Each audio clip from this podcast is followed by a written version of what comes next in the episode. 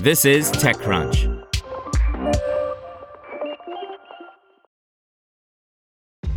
This episode is brought to you by ShipStation.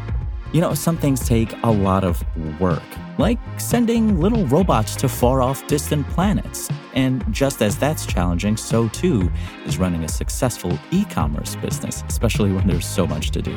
So I want to introduce you all to ShipStation. Now, I love using ShipStation because of its easy to use dashboard, which makes managing orders and printing labels a breeze and super smooth. Oh, and the customer service is just out of this world. It's exactly what you need to help grow your business. Sign up for your free 60-day trial at shipstation.com slash technews. That's shipstation.com slash technews. Google moves to end geofence warrants, a surveillance problem it largely created, by Zack Whittaker. Google will soon allow users to store their location data on their devices rather than on Google servers, effectively ending a long running surveillance practice that allowed police and law enforcement to tap Google's vast banks of location data to identify potential criminals. The use of geofence warrants have exploded in recent years, in large part thanks to the ubiquity of smartphones coupled with hungry data companies like Google vacuuming up and storing huge amounts of its users' location data, which becomes obtainable by law enforcement requests. Police can use geofence warrants, also known as reverse location warrants, to demand that Google turn over information on which users' devices were in a particular geographic area at a certain point in time but critics say geofence warrants are unconstitutional and inherently overly broad, since these demands often also include the information of entirely innocent people who were nearby at a time when a crime was committed. Even the courts cannot agree on whether geofence warrants are legal, likely setting up an eventual challenge at the U.S. Supreme Court. Google's announcement this week did not mention geofence warrants specifically, saying only that the move to store location data on their devices would give users more control over their data. In reality, the move forces police to seek a search warrant to access that specific device instead, rather than asking Google for the data. While Google is not the only company subject to geofence warrants, it has by far been the biggest collector of sensitive location data and the first to be tapped for it. The practice of police tapping Google for users' location data was first revealed in 2019. Google has long relied on its users' location data to drive its advertising business, which during 2022 alone brought in about 80% of Google's annual revenues, some $220 billion. But in reality, this surveillance technique is thought to be far wider. Law enforcement later expanded its demands for location data to other companies. Microsoft and Yahoo, which owns TechCrunch, are known to receive geofence warrants, though neither company has yet disclosed how many demands for users' location data they receive. In recent years, the number of legal cases involving geofence demands have rocketed. Police in Minneapolis used a geofence warrant to identify individuals who attended protests following the police killing of George Floyd. The overturning of Roe v. Wade in 2022 prompted fears that law enforcement in states where access to abortion care is limited or seeking an abortion is illegal could use geofence warrants to identify those who seek care. Lawmakers subsequently urged Google to stop collecting location data over fears the information could be used to identify people seeking abortions.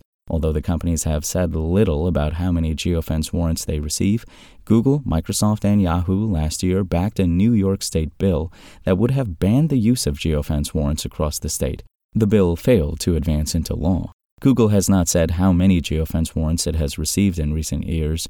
The company published its most recent and only disclosure on the number of geofence warrants it received in 2021, following pressure to disclose the figures after mounting criticisms of the surveillance practice. The data showed Google received 982 geofence warrants in 2018, then 8,396 geofence warrants in 2019, and 11,554 geofence warrants in 2020, or about one quarter of all the legal demands that Google received. The disclosure, while limited, offered the first glimpse into the sharp rise in the number of these requests, but Google did not say how often the search giant pushes back against these legal demands for users' location data if at all. News that Google will soon move its users' location data to their devices was met with cautious praise. The Electronic Frontier Foundation, which has challenged the constitutionality of geofence warrants in court, said in a blog post that for now, at least, we'll take this as a win. But the EFF noted that there are other ways that Google can still turn over sensitive personal data on its users. Law enforcement uses similar legal demands, dubbed reverse keyword warrants, to identify Google accounts that searched for a particular keyword in time, such as prior to a crime being committed.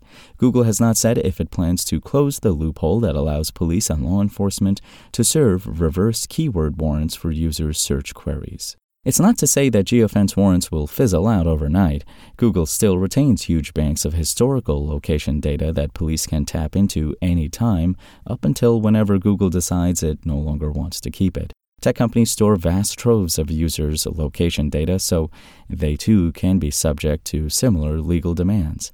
But there is hope that Google shutting the door on geofence warrants, at least going forward, could significantly curtail this surveillance loophole. In its most recent transparency report in 2022, Apple said it received 13 geofence warrants demanding its customers' location data, but provided no data in return.